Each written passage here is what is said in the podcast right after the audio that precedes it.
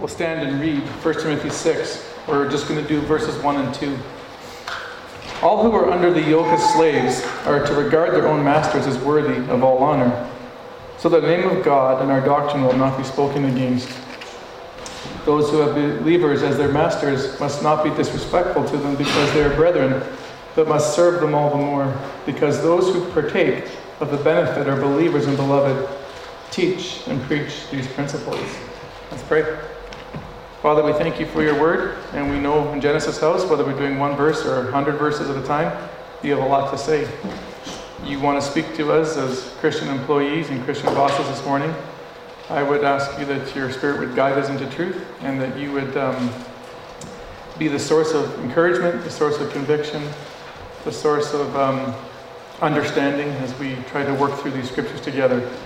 And all of us have had great work situations, and, some of us love our jobs. Other people have struggled and find work tedious and often frustrating. Wherever we're at today, Lord, in our work process, I pray that you'd have something to say to us, and we, we take your word to heart and we live it out in our lives. So we look forward to our time together. In Christ's name, amen.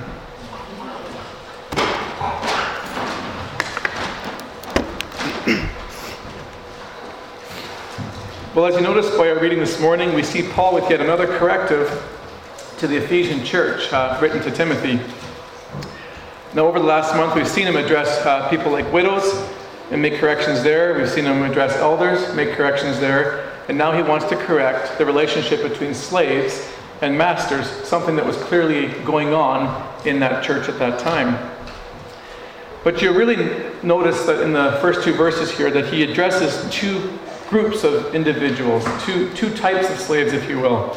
There were those who worked under the authority of Christian masters, verse 2, but there was also those who worked under the authority of non Christian masters, which is verse 1. So, two distinct categories of people. And just like it was in the case of elder, elders and widows, Paul's chief concern here is that they be honored. That the Christian and non Christian masters be honored. We really see that in um, verse 1. All those who are under the yoke of slaves are to regard their own masters as worthy of all honor. That's the key principle there. So we'll be discussing what this honor looks like in a moment. But before we get into this, I, I want to uh, really address one really key issue right off the cuff. Some of us in here, when you hear the word slave and master, your head automatically goes to one picture a picture that we're very familiar with in North America. It gets taught in schools, uh, we see it in Hollywood movies, and we think of the transatlantic slave trade. And we know that we know what that looks like, right? We we think of the you know when uh, during the 16th to the 19th centuries, that, that stretch of three four hundred years where European merchants would go over to the continent of Africa and kidnap men and women and children and drag them against their will in boats across the ocean back to North America and to Europe. And they would then be sold for profit to wealthy landowners and so on, and put under extremely harsh work conditions and treated unfairly, were inhumanely, and many times some of them lost their lives. They were devoid of all rights. That's the picture we have of modern day understanding of slavery and master slave relationships. Now, while it's true that Paul did say in verse 1 that those, there were those who were under the yoke as slaves, that's not the picture of slavery that God or the New Testament portrays. I'm making that very clear up front. That's not what Paul has in mind when he speaks of slaves, obey your masters. To, to our, in our language, the best way to understand the slave master relationship is that of employer employee. Think employer employee, not uh, inhumane treatment. And it's important we understand the difference because many within the church who are without understanding and those without the church will often make attacks against the Bible and against God because they think God and the New Testament writers such as Paul are in favor of such treatment of people. And that's the slavery that is supported because they see the word slave and master in the Old Testament and New Testament. So I think it's really important right now to unveil what the Bible actually did say about slavery um, in that form. What, what did God say about the transatlantic slave trade type slavery that we have? I want to speak about that first before we get into what the New Testament understands uh, about what God really was after and what Paul's really talking about. The first place I want to start with is Exodus. You remember the scene. Um, Israel is in captivity. There's a lot of people estimate over 2 million people, and they've been put into slavery by the, the, the Egyptian Pharaoh.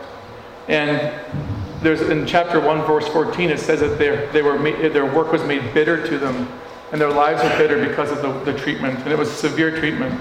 And they lost all their privileges and rights. And listen to God's heart about the situation of that slavery that was mimicking, mimicking the uh, Atlantic slave trade. Listen to God's heart in Exodus 3. The Lord said, I've surely seen the affliction of my people who are in Egypt. He calls it affliction, not a good thing. and I've given ear to their cry because of their taskmasters, for I'm aware of their sufferings. Again, not a good thing. So I have come down to deliver them from the power of Egyptians. Now behold, the cry of the sons of Israel has come to me. Furthermore, I have seen the oppression which the Egyptians are oppressing them. And you know what? God's heart was so embittered against what was happening in this inhumane treatment, he gave 10 plagues as a, as a sign of judgment to let his people go and free them. And they wouldn't, uh, um, and then finally the, the, uh, the Red Sea, where the Egyptians came and they tried to even conquer them there. So that's the heart of God in inhumane treatment of people in this type of old, this slavery that we've been sort of got pictured in our minds, which is not the biblical understanding. And um, yeah, God's judgment of people who treat people like that. But the second place of importance really is the, the Mosaic Law. You see, we can't deny that slaves were acquired in Israel during their time. And there's reasons for the requirement. And if you want to know about those, I can give them to you after the, the service and dialogue. I can tell you how people became slaves. To listen to the rights and the protection of slaves in God's economy in the, New, in the Old Testament. Look at these principles. Number one, you was a maximum time of service for men, Jewish men. Uh, Jewish men could serve six years. On the seventh, they could be released. For Gentiles, it was 50. But the point is, there was a maximum time of service. That's not the Atlantic slave trade. Number two, they protected the slave's future welfare. When the slave was released, they were not to go empty handed. The master was to set them up with provisions for the future so he could start a new life, like flocks and so on. This was not a slavery of oppression, this was a slavery of opportunity. Third, he protected the family unit. If a man was single and he came into slavery, his master was to free him, or sorry, was, to, was able to give him a wife if he wanted to, and he was allowed to have the children and have children. If he was married, his, his wife was off limits to the master that took him in. Again, this is totally off, totally different than the Atlantic slave trade we're accustomed to thinking about. Fourth, he protected the rights of a female slave. There was a number of things that he did to do that, God did. You can check them out in Exodus 21. But the one key was this they were to be treated as if they were his own daughter. Done. Fifth, the biblical slavery held masters accountable for how they treated their slaves in a physical sense. They couldn't abuse them. If you caused permanent damage to a slave by striking them with the loss of a tooth or loss of an eye, they were to be set free for life. You hurt them and damaged them, set free for life. That's again far, far, far vast cry from what was been put in our heads through Hollywood and so on. In case of death, the master was to go to court and face punishment. And finally, biblical slavery condemned the practice of kidnapping people to make a profit. In Exodus 21:16, he who kidnaps a man, whether he sells him or he is found in his possession, shall be surely put to death. Surely put to death. Kidnapping. John Davies, in his commentary about in Exodus, writes this: There was to be so, there was to be no such thing as a permanent involuntary servitude for a Hebrew slave towards their Hebrew master. In fact, the Hebrew slave could sustain a rather unique relationship to his master. What's cool, church, is that there's examples not only within the Jewish faith, but in the Greco Roman faith of good relationships between slave and masters. Do you remember the story, the true account of uh, the Roman centurion and Jesus in Luke 7. It's so good, we have to read it. A centurion slave. He's Roman, he's not Hebrew. That's important. Greco Roman culture. Who was highly regarded by him, was sick and about to die. When he heard about Jesus, he sent some Jewish elders asking him to come and save the life of his slave. When they came to Jesus, they earnestly implored him, saying, He is worthy for you to grant this to him, for he loves our nation, and it was he who built our synagogue. Now Jesus started on his way with them, and when he was not far from the house, the centurion sent friends, saying to him, Lord, do not trouble yourself further, for I am not worthy for you to come under my roof. For this reason I did not even consider myself worthy to come to you, but just say the word, and my servant will be healed. For I am a man placed under authority, with soldiers under me, and I say to this one, Go, and he goes, and to another, Come, and he comes, and to my slave, Do this, and he does it. Now when Jesus heard this, he marveled at him and said, Turned to the crowd that was following and said, I say to you, not even in Israel have I found such great faith. When those who had been sent returned to the house, they found the slave in good health. This is not a picture of a tyrant master with a whip beating his Greco Roman slave, looking to break his will, give him no rights. This is a man highly concerned about the welfare of his servant. He's willing to take the time to seek out Jesus, even because he, believes that he will alleviate his suffering. Once again, really important to understand this is not the typical understanding of slavery that we have become to come to believe. And we can we demonstrate through the Old and New Testament, both in Hebrew and Greco-Roman culture, there could be relationships that were really healthy and really great to be in. However, to say that it was all rainbows and butterflies uh, in the Greco Roman world would not be fair as well. There were times that relationships were hard in the workplace, and you would have unfair treatment of slaves. Where do we get this from? 1 Peter chapter 2. Servants, be submissive to your masters with all respect, not only to those who are good and gentle, but also to those who are unreasonable. There's unreasonable masters in the workforce back in, in Rome, in the Roman world. And that's true of us today as well. He doesn't define what the unreasonable, unreasonable, but what this is. But he does say this, for this finds favor for the sake of conscience towards God. A person bears up under sorrow when suffering unjustly. So whatever the treatment was at work, it was unjust and there was, uh, there was suffering involved. So we have to understand that not all relationships in the Greco Roman world were good either. But again, I just want to get that main picture out of your head of what Paul is talking about. And it's best understood as employee employer relationships. But regardless of whether it was good or bad, the key principle that he wanted um, the, the, the uh, employee to follow was that they were to honor. They were to honor. Now, we've seen this theme with the widows.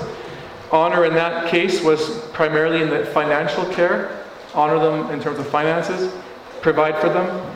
In case of the elders, it was a double honor, respect and reverence, and, uh, and also financial for those who worked hard at preaching and teaching the Word of God and ruled well. The context of slaves, then, has to be more in the category of respect and reverence. It has to be. You think of any place in the world today, or even back then, where empl- slaves would have to financially compensate their masters. So the context of honor is best defined by the text. And so it can't be in the area of finances. It'll be the other way around. Masters would financially compensate their slaves. So reverence and respect is what, what's in Paul's mind here. And that's clear also in verse 2. Notice he says there, that um, those who have believers as their masters must not be disrespect, disrespectful to them because they are brethren. Respect is the key central theme in honoring to Paul. So Paul says, respect, revere, you know, honor your elder, or elder, your master, your, your boss. The problem is, he doesn't expand how. So we're going to use other texts in the New Testament to discover how this was to look. The word, uh, the word for um, slave is actually the word doulos in Greek, which means a bondservant. So when you look up that word in the New Testament, you can find places where that word is used. And then you can see the context in which that word is used and figure out what kind of behaviors Paul is talking about. And there's a great one here back to Luke 7 in the story we just read about the centurion. This is a definition of a doulos in its simplest term. You're to obey, obey. Obedience is really the way you honor and respect. The word slave is doulos, same word as in 1 Timothy 6 1. The centurion says, For I am also a man placed under authority with soldiers under me, and I say to this one, Go, and he goes, and to another, Come, and he comes, and to my slave, Do this, and he does it. Definition of a slave, you do it. Your boss tells you to do it, you do it. Yeah, but I don't want to do it, you do it. I don't like you, uh, you do it. You do it. Nike, just do it. There. Just, that's not in my notes, by the way, obviously. but just do it. That's the, that's the model of a doulos. If you want to honor your boss, you respect your boss, you just do it. So this is further to next, uh, Ephesians chapter 6, verse 5. Slaves, obey your earthly masters with respect and fear. There's the respect again, there's the obedience with sincerity of heart, just as you would obey Christ. Obey them not only to win their favor when their eye is on you, but as slaves of Christ, doing the will of God from your heart. Serve wholeheartedly as if you were serving the Lord. Colossians 3:22 Slaves, obey your earthly masters in everything and do it, not only when their eye is on you to curry their favor, but with sincerity of heart and reverence for the Lord. Obedience is at the center of honoring and respecting your boss. The exception, of course, is when the boss asks you to break the Lord's commands. That's when you draw the line. But everything else is on the table. Now, what's cool is I found two specific categories in the New Testament that really strike a chord with Paul in terms of obedience. The same word doulos occurs again in Titus 2 9 and 10. And look at the context of what he says there. Urge bond slaves, douloses, to be subject to, one, to their own master and everything, to be well pleasing, not argumentative, not pilfering, but showing all good faith so that they will adorn the doctrine of God our Savior in every respect. Not to be argumentative is part of honoring and obeying your boss, and not stealing, pilfering, robbing. So let's talk about these two things, since Paul thinks they're an issue in, in, in Crete, where Titus is stationed. How would this play out, not being argumentative? Well, how many of you, you in here have really, really good ideas and are quite intelligent and have worked for people where you think that you could do things better than the person that's employed you?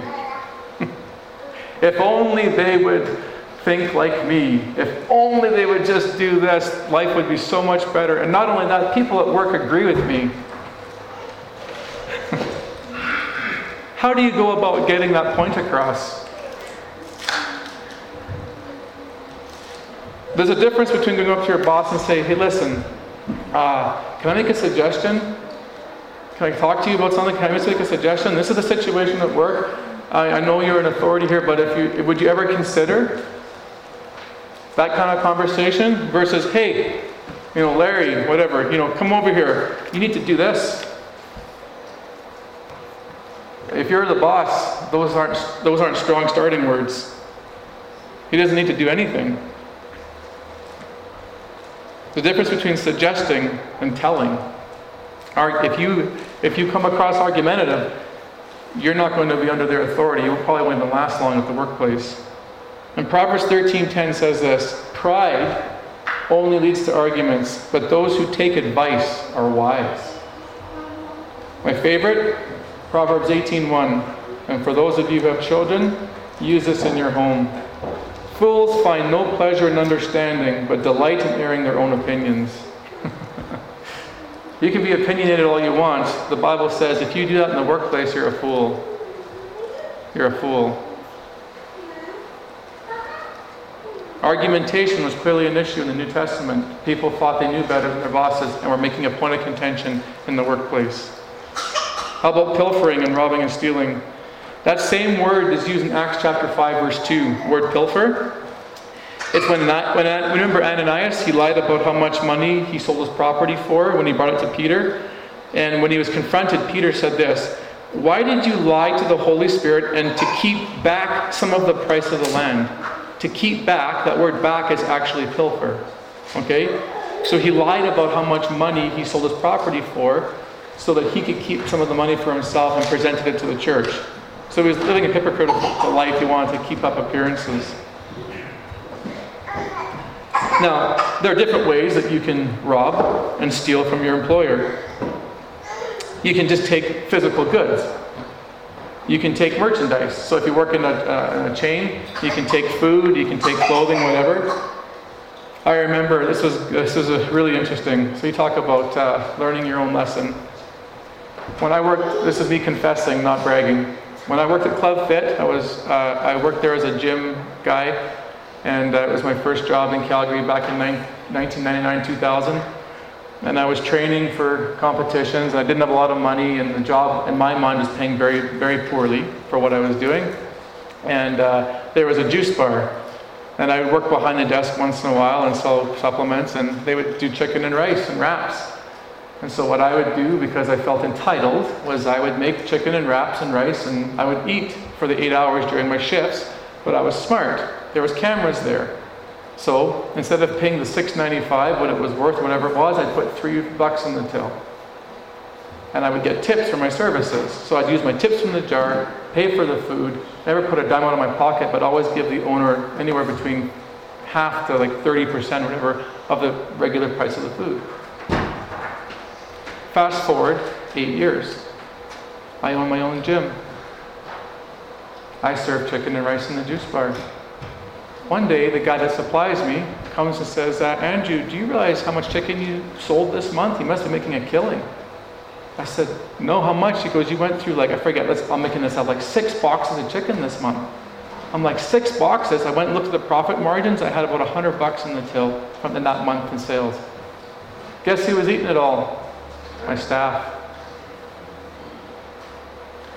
You know what? I wanted to get angry, but I thought, you know what? I did the same thing. Non Christian mind didn't care. And I, get, I know why they did it to me. They probably thought the same thing I thought about them. Not, he's not paying me enough for the services and the hard work I do here, and that was the end of it. Now, I put some measures in place to prevent that from going forward, and eventually got rid of the juice bar altogether. But the point is, that's the way you can steal. but there's more ways you can steal, a church, because you might think, well, I don't steal like that. Let me ask you something. Do you ever take sick days when you're not sick? Do you take longer coffee breaks than not scheduled on the docket? You constantly late but fudge the hours on the timesheet when you go in for work?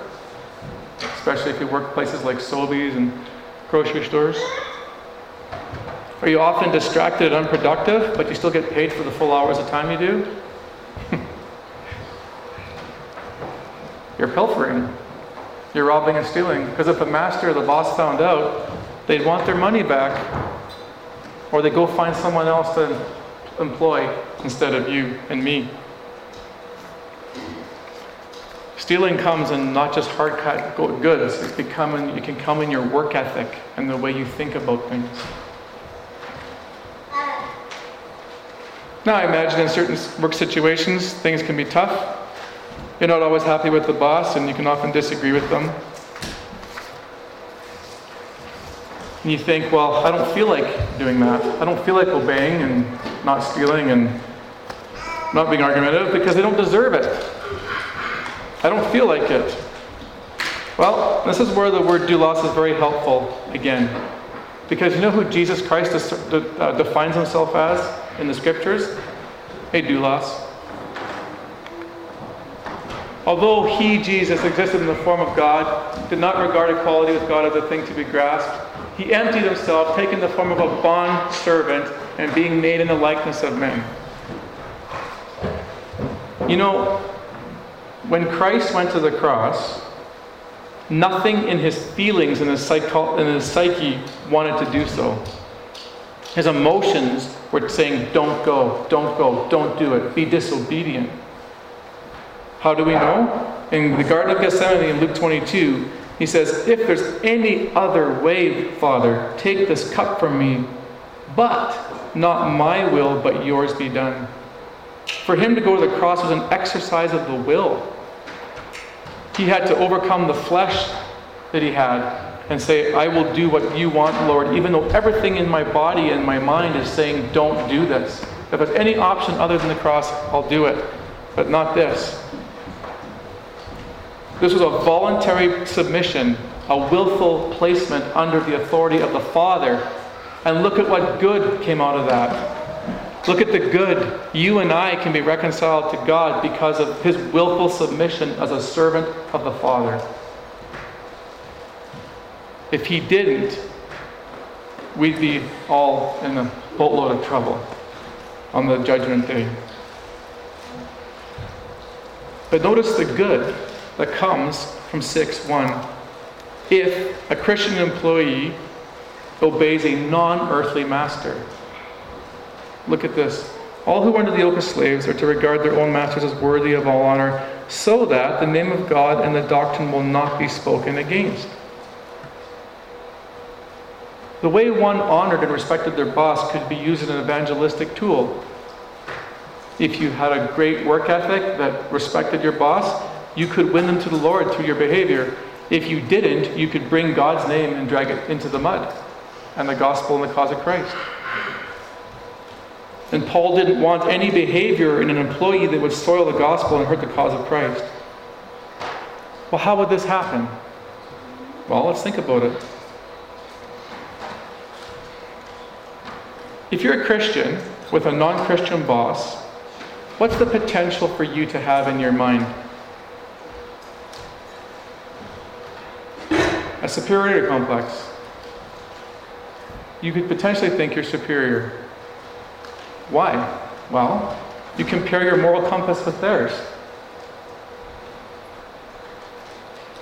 You hear about their weekend, and you think about your weekend and how holy yours was and how immoral theirs was, and you think, oh man, like in God's eyes, I'm the, I'm the stuff compared to Him.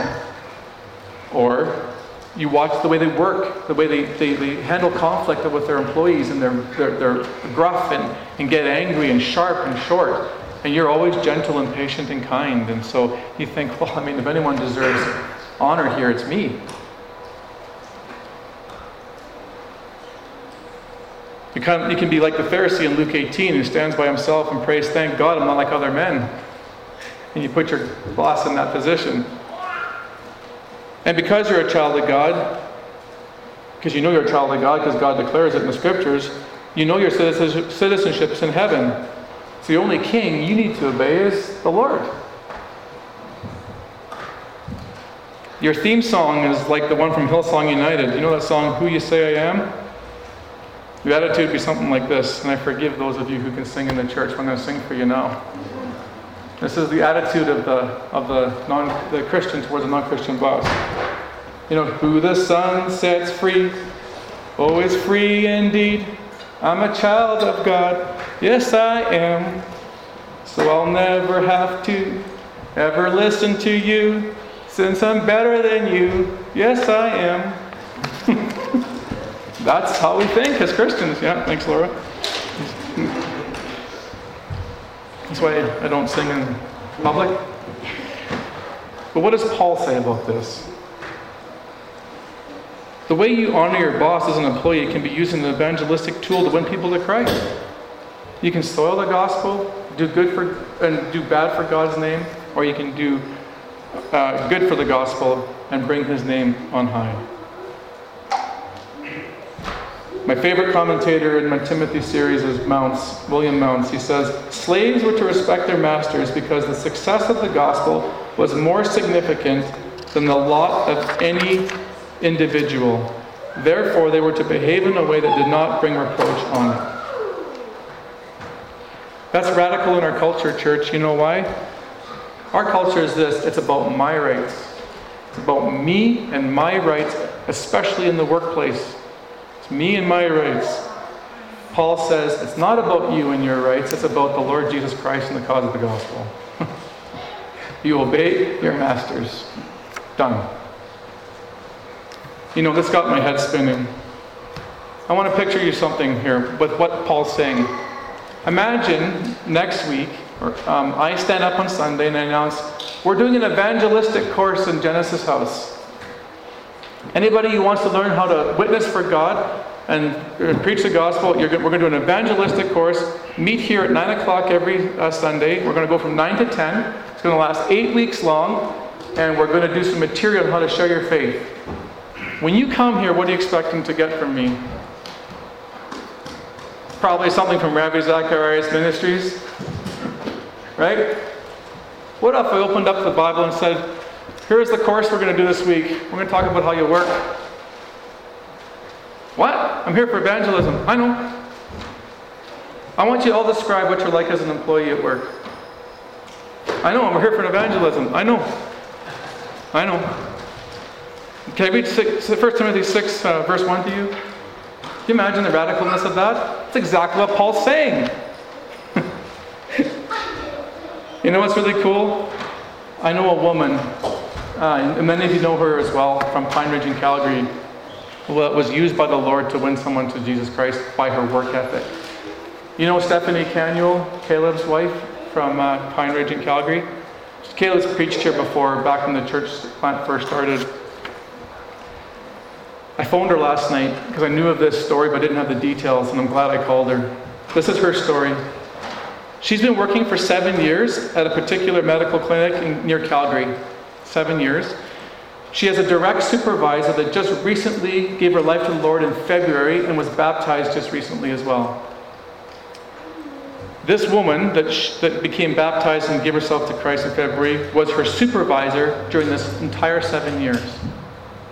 Stephanie said that it was difficult at many times working for her because she was often like uh, hard to love, uh, very gruff, uh, just rough around the edges, just socially kind of rub people the wrong way. And she said that many times Stephanie would go home and Caleb knew right away when she had a bad day at work. He'd say, something happened at work, and she'd say, yeah, it was written all over her face. And this woman often was the cause of her frustration. However, during the seven years, uh, Stephanie was able to um, have many spiritual conversations with her. And um, saw how she interacted with clients. And when it came to things like reviews, like the supervisor would write reviews of the employees, apparently this woman never wrote a bad word in any of the reviews about Stephanie. She also watched Stephanie go through her situation with Caleb, who's got Lyme's disease, and he's not been able to work and he's very sick. And she watched how she handled that stress during the work hours and how she pers- persevered with the Lord while she watched her husband in suffering. So her ability to handle stress, her, her attitude at work, the way she interacted with clients, the, the lack of poor reviews, her willingness to share her faith, all these things were major influences in her life. And when she gave her testimony in the baptism tank, just, uh, just recently, Stephanie was there, and she said she personally named her and said she came to know the Lord because of her influence in the workplace for seven years. Amen. Stephanie says, you know what? I have to thank God first because she, he changed my character to be able to stand her character in that work situation. Because if I wasn't a Christian, that would have never have happened because I would have taken my frustration and anger out on her. So she persevered unjustly in certain situations, kept her mouth shut, kept working hard, put her nose to the grind, and she won this woman. God used her to win this woman to the Lord. A seven year process. It's exactly what 1 Timothy 6 1 is talking about, church. Okay, what about the situation when a Christian employee has a Christian boss? What was the mandate for honoring them? Well, verse 2. Those who have believers as their masters must not be disrespectful to them because they are brethren, but must serve them all the more because those who partake of the benefit are believers and beloved. Teach and preach these principles. how would it occur in a situation at work where a Christian employee would fail to respect a Christian boss? How would that play out? Well, you wouldn't have a superiority complex like you would in the first situation. You would have a sense of entitlement.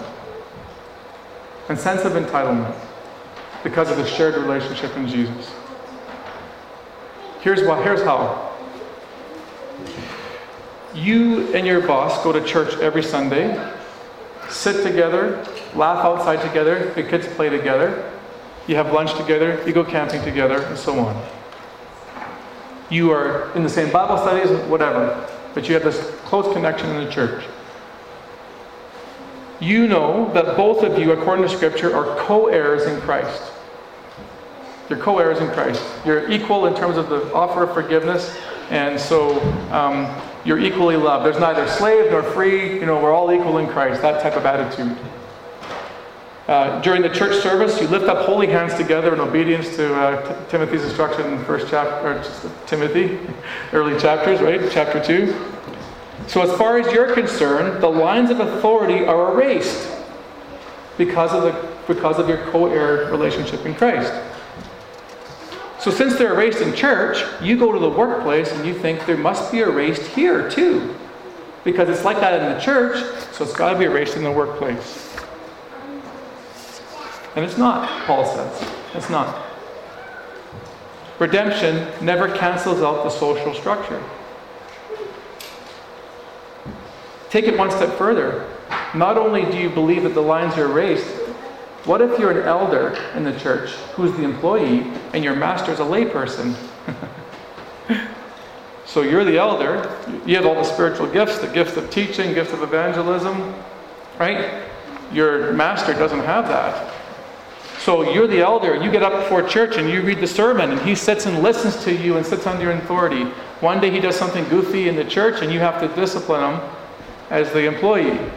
So you're in the position of superiority in the church. So you go home, you go to work, and you think, what? Well, I'm in God's in God's house. I'm the I'm the bomb. So I must be the bomb at work as well. Paul says, no, no, no, no. It doesn't work that way. It goes back and flip flops. He's now your authority once again. You can see how this, this can be so easy to do and why the early church was going through all these issues. What does Paul say to do to remedy this entitlement? He says this He served them all the more. Serve them all the more because those who partake of the benefit are believers and are beloved. Paul says, You might be free in Christ. You might even be the authority in the church. But that freedom and authority does not give you a sense of entitlement, shouldn't give you that. That freedom is only to be used as an opportunity to serve all the more faithfully.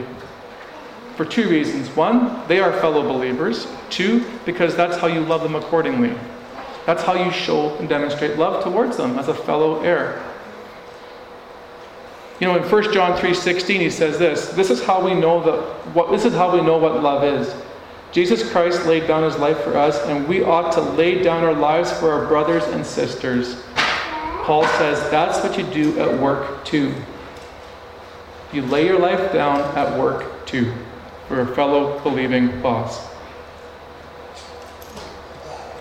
Some of you might think, well, I'm glad this sermon doesn't apply to me because I'm the boss and I'm self employed. well, I just have one PowerPoint slide for those of you who are self employed and are the boss. Ephesians 6 6.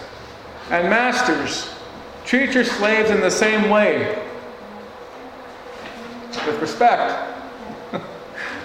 Do not threaten them, since you know that he who is both their master and yours is in heaven, and there is no favoritism with him.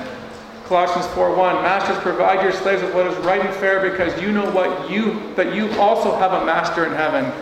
Listen, you as the boss and self-employed, you have a king that you're serving in glory. Your work ethic and the way you treat people in this lifetime has to be on par, just like it is for the employee, because your ultimate boss is the Lord. And he's watching and he's watching everything going on. And you're a witness too, the way you work in self employment and as a, as a boss can be a tool of evangelism.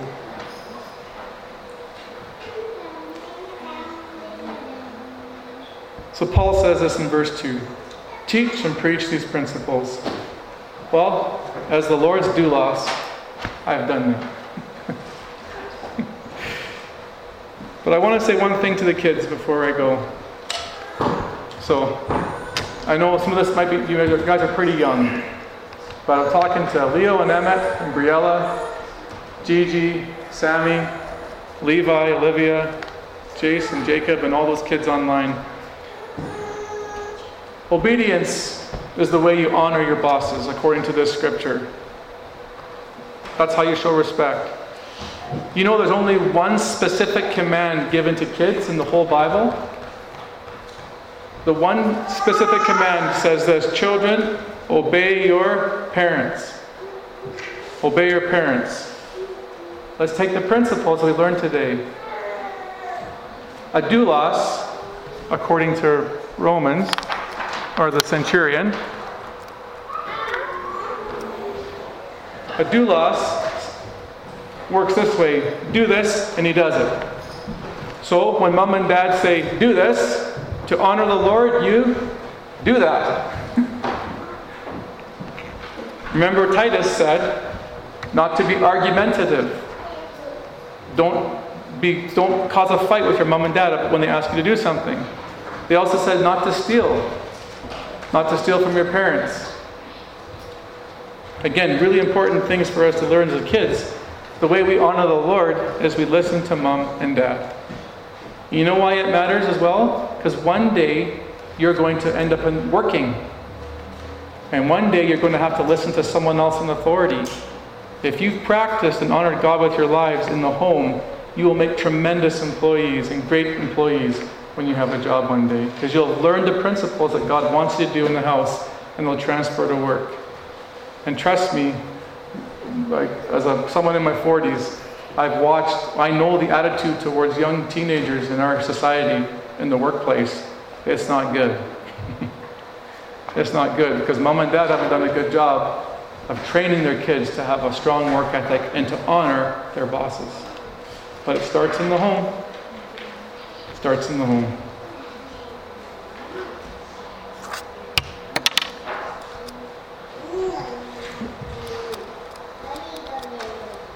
Lesson number one. To honor one's boss is to respect them, as evidenced by one's obedience in both speech and action.